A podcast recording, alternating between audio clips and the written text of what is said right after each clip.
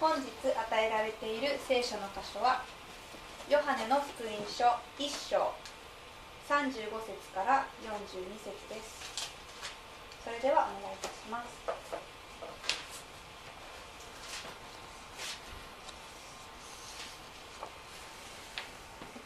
お読みいたします。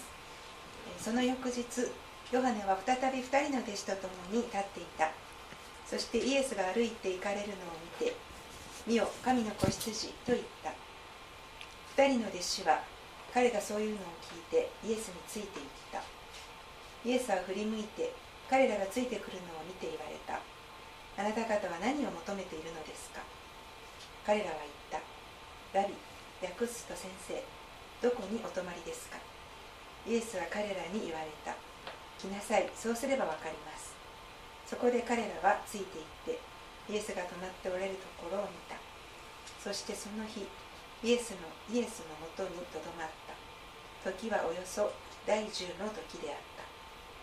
ヨハネから聞いてイエスについていった2人のうちの1人。1人はシモン・ペテロの兄弟アンデレであった。彼はまず自分の兄弟シモンを見つけて私たちはミシア訳すとキリストにあったと言った。彼はシモンをイエスのもとに連れてきた。イエスはシモンを見つめて言われた。あなたはヨハネの子シモンです。あなたはケファ言い換えればペテロと呼ばれます。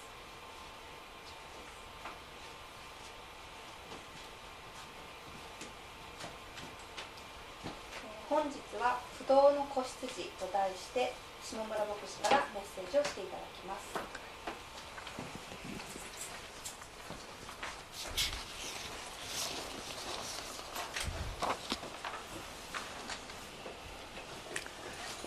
皆さんこんにちは。人は出会いで決まります。人生は出会いが本当に大切だと思います。実は私は会社で同期入社の妻と出会ったんですがその時にはもう火柱がドーンと立ったのを 今も覚えています。しかしその先立つこと5年前なんですけれども大学3年の時にイエス様と出会いそしてその翌年私を新興国に導いてくださった王牧師と出会いました。そしてその王牧師が進学校に行くべきかそれともすでに内定もらっている商社に行くべきか迷っている僕に対して神様の御心が本当に牧者なら必ず引き戻されるから一度商社に入って働いてみるのもいいんじゃないかと勧めてくださいました。今思うと王牧師の勧めがあったから商社に行ったし商社に行ったから妻と出会ったわけででももしそれがなかったら本当に全く別の人生歩んでたなと思います。やはりこれを思うとですねまずはイエス様との出会いがありそしてその後王牧師2世妻との出会いにせなんか全てがもうイエス様のストーリーヒズストーリー要はヒストリーの一部だったんだなと改めて思わされます。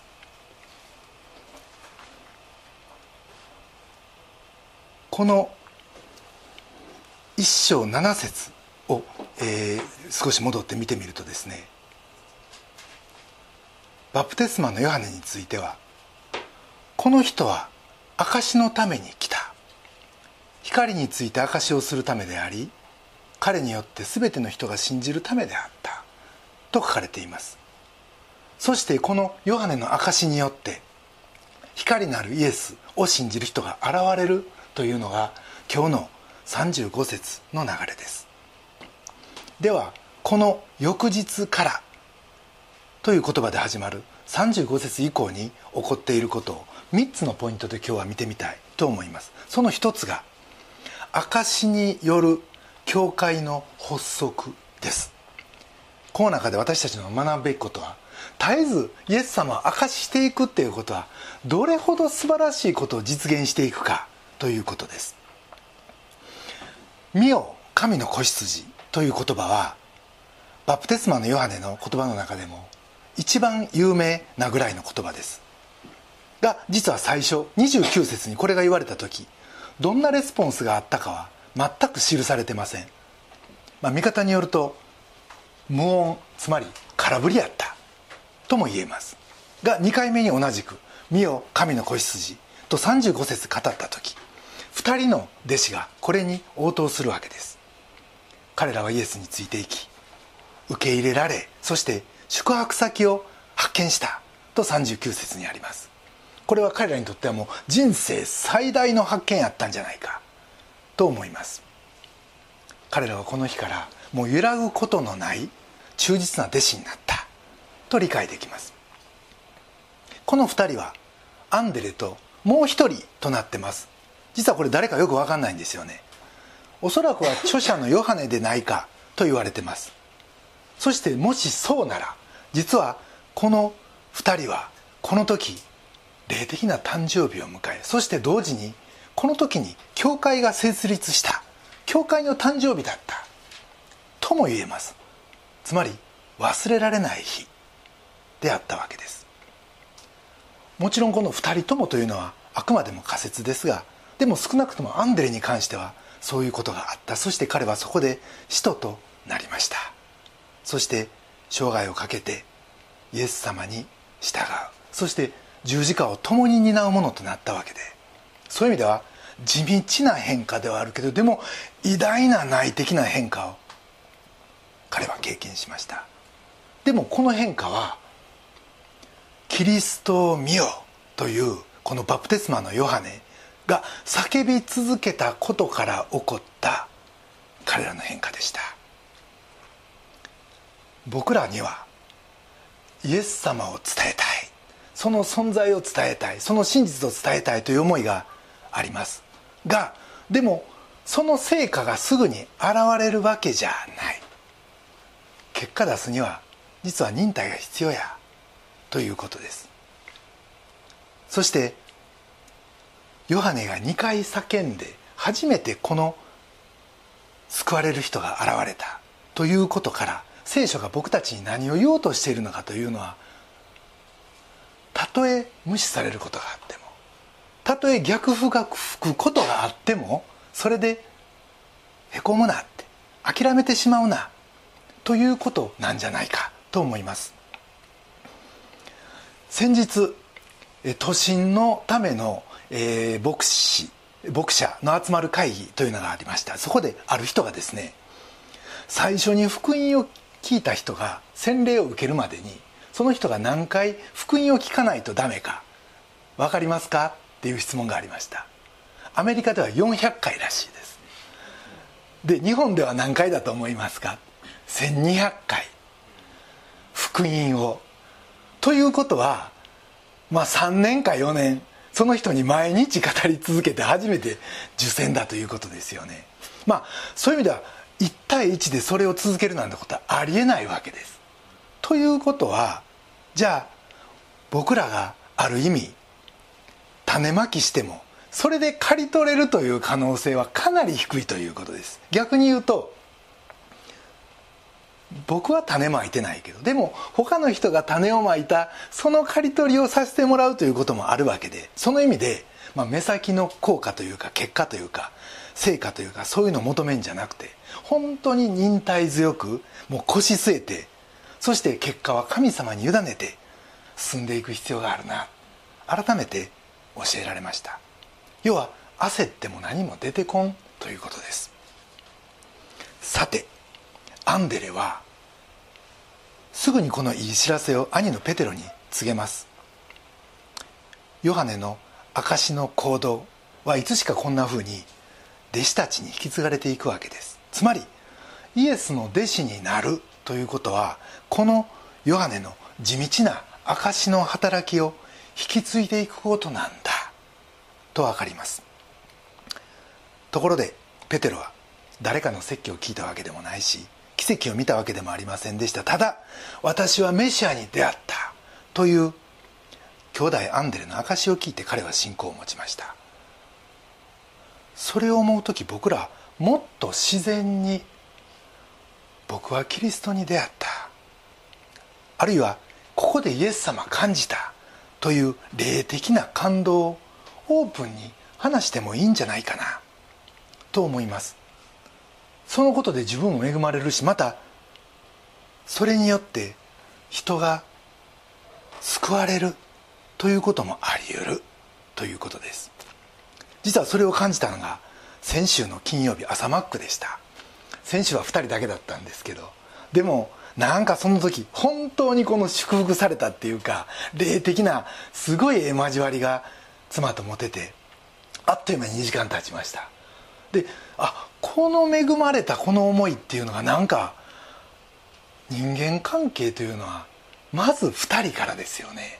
でこの祝福された関係がある限り TCC は間違いなく祝福されるなっていうのをなんか改めて感じてそこからすごい励ましを受けました。まさにマタイの18章20節。2人か3人が私の名において集まっているところには私もその中にいるのです。これは2020年先週私たち TCC の年間聖句として決まったんですけどもう本当にぴったりやなというか感謝の御言葉をいただいたなと思います、まあ、今回こうして祝福されたんですけどでもじゃあ僕たち日頃から自分の生活の中でこういったこの自分の心を注ぎ出すようなキリストとの個人的な交わりがあるかどうかチェックする必要があるかもしれません。もし個人のデボーションが難しいという方がいたら祈りの友を持つということはすごいその助けになると思います。キリストとの生きた交流とそこから生み出されるマイストーリー。これはすごい自分の力になるしまたこれが大切な伝道の素材でもあるからです。僕らは自分が感動してないのに人感動させるなんていうことはまずないです。それはもう僕説教者が一番言えることなんですけどでも自分が説教を準備する中で恵まれてなかったらその説教で人が恵まれるなんていうことはまずありえないわけです。ところで言葉にすることの大切さについて井田典子さんという整理収納アドバイザーというのが最近あるんですけどその方がこういうことを言ってました。知識を意識に落とし込むのが大切だって。すごい難しい言い方です。彼女はこう言うんですね整理しましょうっていう話を聞いてすぐに家帰って自分の部屋片付ける人まずいませんって。でも分かったことを行動に移すのは大切なんだけどでもその第一歩が喋ってみることだってこんなええこと聞いたよって。彼女はクリスチャンなんですけど有言実行の大切さを強調してました。要は御言葉から感じたことあるいはこれからこう変わりたいと思うことを言葉にして人に話すんだそうです。それが実行に移る前の助走だって。そしてそれが知識の意識化ということです。要は頭で考えていることを体に落とし込んでいくということらしいんですね。ちょっと話がそれましたが教官福音書ではまずアンデレとペテロの兄弟がセットで召されその後ゼベダイの2人の子供たちヤコブとヨハネが続きます。がこのヨハネの福音書ではちょっと違うんですね。ペテロアンデレの兄弟のうち最初アンデレだけ。同じようにヤコブヨハネの兄弟のうち最初ヨハネだけがついていきます。そしてその翌日にそれぞれの兄弟に彼らが伝道したという順番になってます。でもどの福音書も最終的には2人の兄弟が初期のメンバーとされるわけです。そしてそこで彼らの教会が生まれた。ちょうど人数的にまあ今4人。で実は翌日5人になるんですけどなんか僕らのこの教会の設立みたいな感じだなって。そして39節。こうあります。時はおよそ第10の時。つまり午後4時であった。これはこの物語を貫いた。えもうこの物語を書いた。その人が教会設立の瞬間を記念碑的に残したかったんや。と思います。教会の成立の機動力は証だったって。一つ目のポイントです。じゃあこの後イエスの語った2つの言葉について考えてみたいと思います。この2つ目がイエスの「何を求めているのですか?」という優しい語りかけです。これは37節。イエスについていった。という2人の行動から始まります。おそらく声をかける勇気はなかったでしょうから尾行するみたいにこっそりついていったんだと思います。すると38節。イエスは振り向いてとありますからびっくりしたと思います。でもそれがイエス様なんですよね。イエス様は15章の16節にこう言ってます。あなた方が私を選んだのではなく私があなた方を選びあなた方を任命しました。私たちの信仰の歩みというのは自分が選んだようでも実は全部イエス様のイニシアチブなんだと話されてるわけです。そしてそれの具体的な内容が何を求めているのですかってイエス様がそう話しかけてくださるということです。さっきからこそこそついてきた2人が何で来たかそれは彼らに求めがあったからです。イエス様はそれを知っててこう聞かれたわけです。実はこの求めがある。いうことはすごい大事なことで私たちも実は求めがなかったらイエス様を信じることはできません。この時バプテスマのヨハネは彼らに「見よ神の子羊」とは言ったけど「さあついていきなさい」とは言ってません。一方でイエス様も「さあついてこな来なさい」とも言ったわけじゃない。でも彼らはついていった。それは彼らに求めがあった。好奇心があった。探求心があった。言葉を変えれば渇きがあったわけです。ここでイエスは何を求めているのですかと問われてます。誰をではなく何をって。私たちは自分が求めているものが何かが分かったらそれを叶えてくれるのは誰かというのも分かってくるし求めるべき方も見えてくるということです。彼らはイエスのことを世の罪を取り除く神の子羊とこれまで聞いてきました。それ聞いて彼らはどんなイメージでイエス様についていったんでしょう。実は当時の群衆というのは間違いなくローマ帝国からの解放者としてのメシアを待望してました。要はダビデ王国の最高者としてのイメージです。バプテスマのヨハネは神の子羊という言葉で4つのイメージを伝えようとしたと前回お話をしました。が実はその中のメインのイメージが杉越の犠牲の子羊でした。そしてイスラエルの民は実際この子羊の血によって出エジプトを成し遂げたわけですよね。じゃあこの神の子羊は今度は今私たちを支配しているローマ帝国からの解放も成し遂げてくださるんじゃないかと彼らが期待したとしても不思議じゃありませんでした。でもじゃあそれ待っててええんかと。そうじゃないんですね。イザヤの40章3節にはこういう言葉がありました。荒野で叫ぶ者の声がする。主の道を用意せよって。実はこの叫ぶ者が自分たちがついこの間まで支持してきたバプテスマのヨハネであるということを彼らは薄々感づいてました。そしてヨハネ自身もそう言ってました。私は声だって。そしてこの 3, 3節の後半荒れた地で私たちの神のために王子をまっすぐにせよ。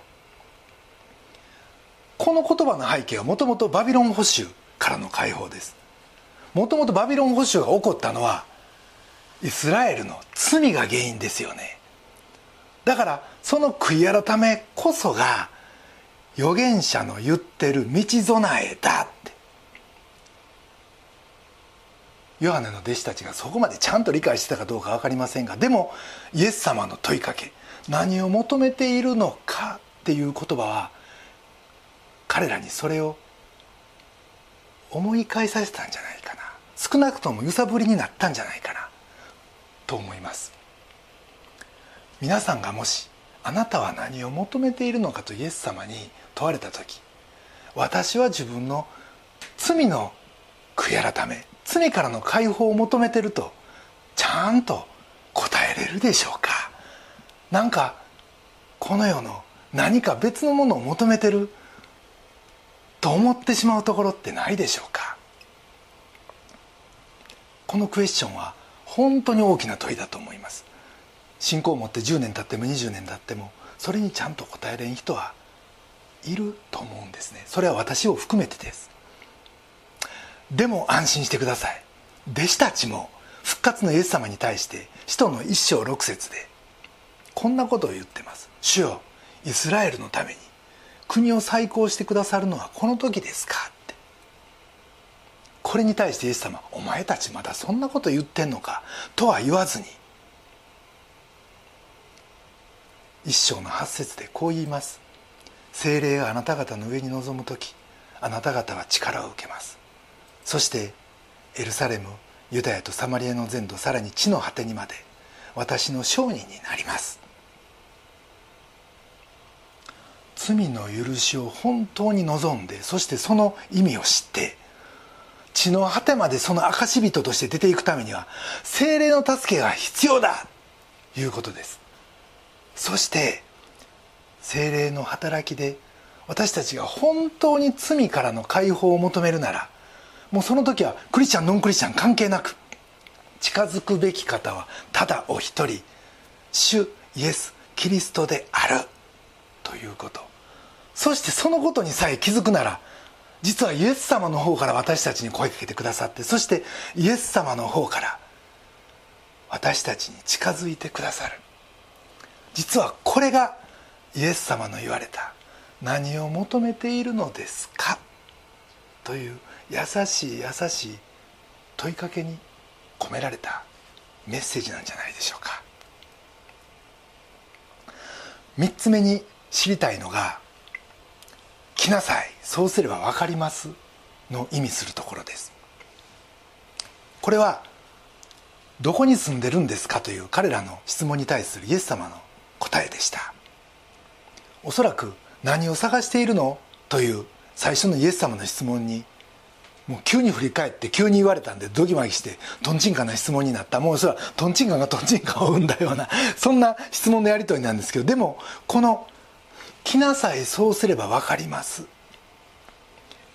この言葉自体の意味は実は分からないんですけどでも結局アンデレはその流れで一日イエス様のとどまりところにとどまりそしてその翌日には41節。メシアに会ったと彼は告白するんですよね。つい前日まではラビ単なる先生と呼んでたのに翌日にはメシアです。大きな変化。ここで彼は何も教えを受けたとは言ってないんですよね。ただ見ただけで。でもそのことによってものすごい大きな内的変化が彼の中に起こったわけです。一体彼の中で何が起こったんでしょう？もともとイエス様は枕するところもないお方でしたから。その日イエス様が案内したのはイエスのふるさと。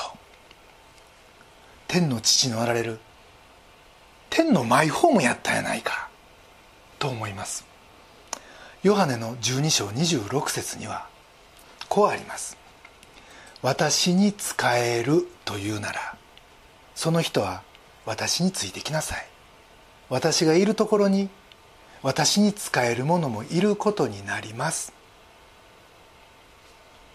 そして17章の21節ではさらにこう言ってるんですね。父よあなたが私のうちにおられ私があなたのうちにいるように全ての人を一つにしてください。彼らも私のうちにいるようにしてください。とこれは大祭司の祈りという中でイエス様は言っておられます。ですからイエス様のおられるところとはすなわち神のおられるところなんですよね。アンデレはものすごい素晴らしい経験をさせていただいたわけです。でも実はこれはアンデレだけじゃない。僕らもイエス様のところに行くなら僕らも父のところにとどまらせていただける。ということです。世の中は本当に忙しい。そしてどんどんどんどん移り変わっていきます。だから世の人は本当に不変なものを探し求めてます。イエスを見た時彼らは実はそこに不変なもの不動なものを見たんやないでしょうか。だから「先生どこにお泊まりですか?」あなたのこの不変なもの不動なものは一体どこから来てるんですか？それを知りたいと思ったんだと思います。日本人は仏教徒でなくても諸行無常という言葉を聞いたら「うんその通りや」ってみんなうなずくと思うんですよね。それはもう日本人の DNA に刷り込まれた概念であり文化だと思います。でもだからこそ彼らは心のどっかでやっぱりそうでないもの変わらんもの永遠のものを求めてます。もしイエス様とお付き合いしている私たちが他の人から見て彼らの心を引きつける何かを持ってるとしたらそれは私たちがどうのではなくイエス様の不動さ不変さにその秘密があるんじゃないでしょうか。要はこの「来なさい」そうすれば分かります。このイエス様の言葉について実はアウフスチヌスがこういうことを言ってるんですよね。認識は信仰の対価だって。ちょっと難しい言い方ですけど認識は信仰の対価つまり信じて初めて分かる。いうことを彼は言うてます。僕らって何かちゃんと勉強して勉強した上であそれなら安心ね。じゃあ信じてみようかっていう順番で物事を考えていこうと思います。でもそれは逆だ！とアウフスシヌスは言うわけです。まず来てみなさい。そうしたら分かるって。イエス様のとどまられるところに自分もとどまって初めて分かることがある。いやもう実は信仰は全部そうなんだって彼言ってるわけです。イエス様の微動だにせん不動さ不変さの秘訣はここにあるんやいうことはイエス様と共に生きて同じところに立ってみて初めて分かるいうことです。エマオの道すがら2人の弟子たちは私のところにとどまってくださいとお願いしたとルカの24節24章にあります。私たちがどうかとどまってくださいと祈ることは実は私たちがイエス様についていってイエス様のところに行ってそこにとどまることなんですよね。イエス様が共にいてくださるためにはまずあなたがイエス様についていってイエス様に献身してイエス様のところにおらないかん。ということです。実は、えー、皆さんにお祈りいただいて、えー、先週の月曜日 あの大阪の、えー、私の伊藤忠の時の、えー、先輩方の同窓会、に、行ってきました。で、まあ、飲み会なんですけどそこで説教せいうことで17分の時間をいただいて不動なる方ということでお話をさせていただいてその中の一部に一つの証しをさせていただきました。こういう内容です。ある日その教会に52歳の会員の女の人が牧師を訪ねてやってきました。先生少しだけ時間をください。いいですよ。答えたけど何にも言わない。何のことかな。牧師さんと牧師夫人は座ってそしてその女の人とご主人が座るとその方は喋り始めました。実はお医者さんに行って検診を受けたら私はがんだそうです。胃がんと言われました。それもよくて半年の命だそうです。お祈りしてください。牧師はしばらく沈黙しました。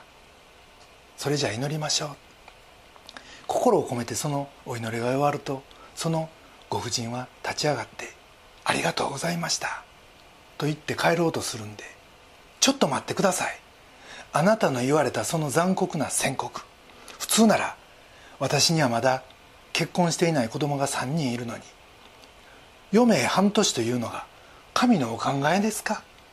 神様あんまりやないですか？どうして私がそしてどうして今この時にそんなことになるのですかと思うのが当たり前なのにあなたは淡々と語っておられる。これは一体どういうことですか？すると彼女はこう言いました。先生私はこれまで人生特に何の悩みもなく女子高生の時に教会の門を叩きこれが真理やと信じてそれ以来ただ教会に帰っただけの普通のクリスチャンです。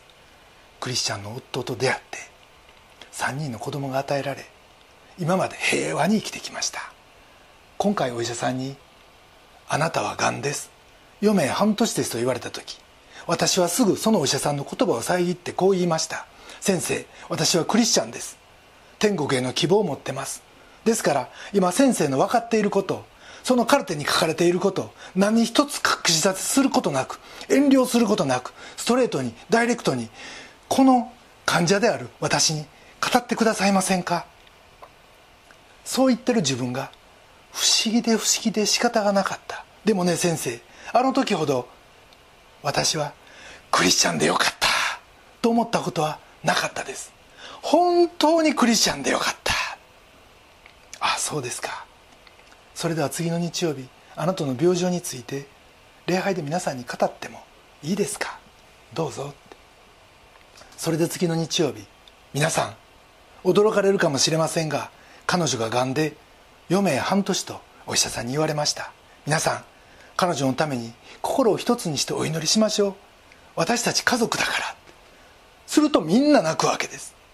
血はつながってないけど彼女は私た私たちの家族やって。みんな泣いた。すると彼女も泣き始めました。お祈りの後彼女が手を挙げました。そして言うんです。先生一言だけ喋らせてください。彼女は言いました。皆さん誤解しないでください。この涙は悲しみの涙でも悔し涙でもない。私は今初めて涙が出てきました。嬉しくて。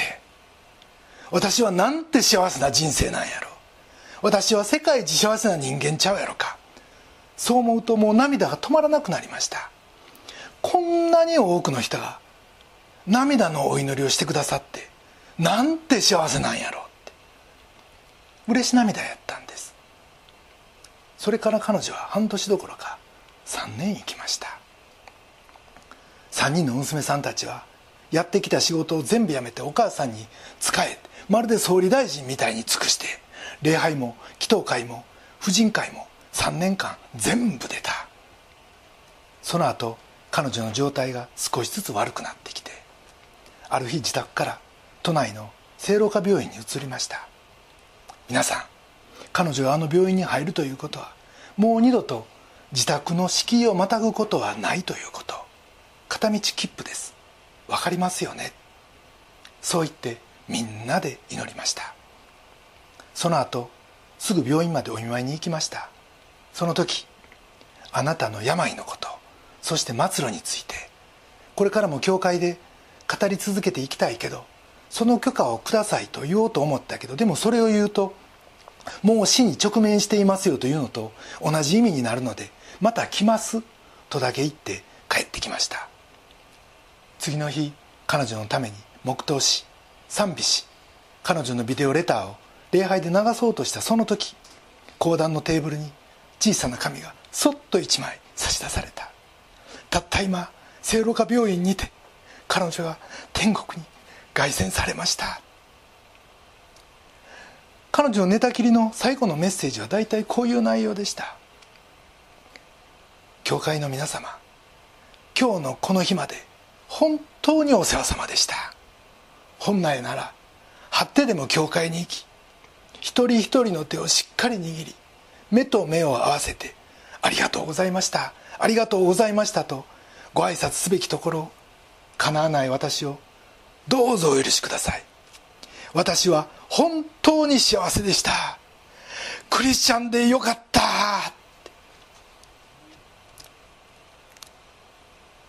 皆さんその後のことは想像にお任せします。その日どれほどの主の臨在と主の聖なる雰囲気と悲しみの中にもそれを上回る大いなる慰めが街道に満ちたことか。死さえも彼女から喜びを奪い去ることはできなかった。病さえも彼女から信仰を引き抜くことはできなかった。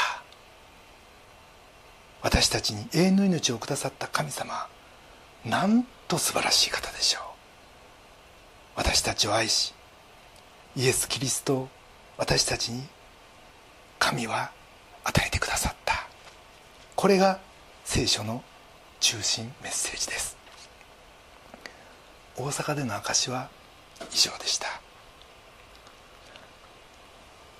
39節にある「時間は午後4時だった」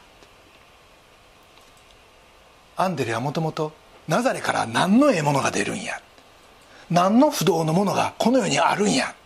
もう全てを懐疑的悲観的に生きてきた人間でした。でもその彼が「私はメシアにあった」救い主を見出したんです。彼にこの人生の一大転換の起こった時刻は黄昏時の午後4時でした。誰にも遅すぎることなんかないです。高齢の家族にもそのこと期待するしまた高齢の友人にもそのことを望むしアンデレが人生の一大転換を経験したその時刻を自分の個人史に書き記したように私たちも自分の個人史にその出会いをきっちり残してこの不動のそして普遍の主イエス・キリストと共にこれから与えられている残りの人生をしっかり歩んでいきたいそう心から願います。それでは一言お祈りいたします。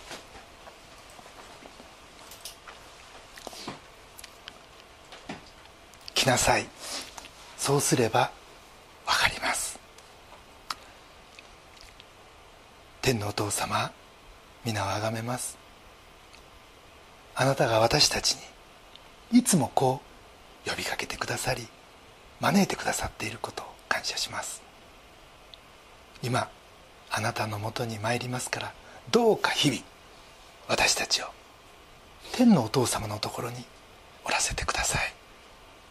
そしてあなたの持つ不動のもの普遍のものそして真の自由をいつも流し出すことができますようにどうぞ精霊によって私たち一人一人を励まし導きまたそれぞれの持ち場へと送り出してください。主イエス・キリストのお名前によってお祈りします。アメン。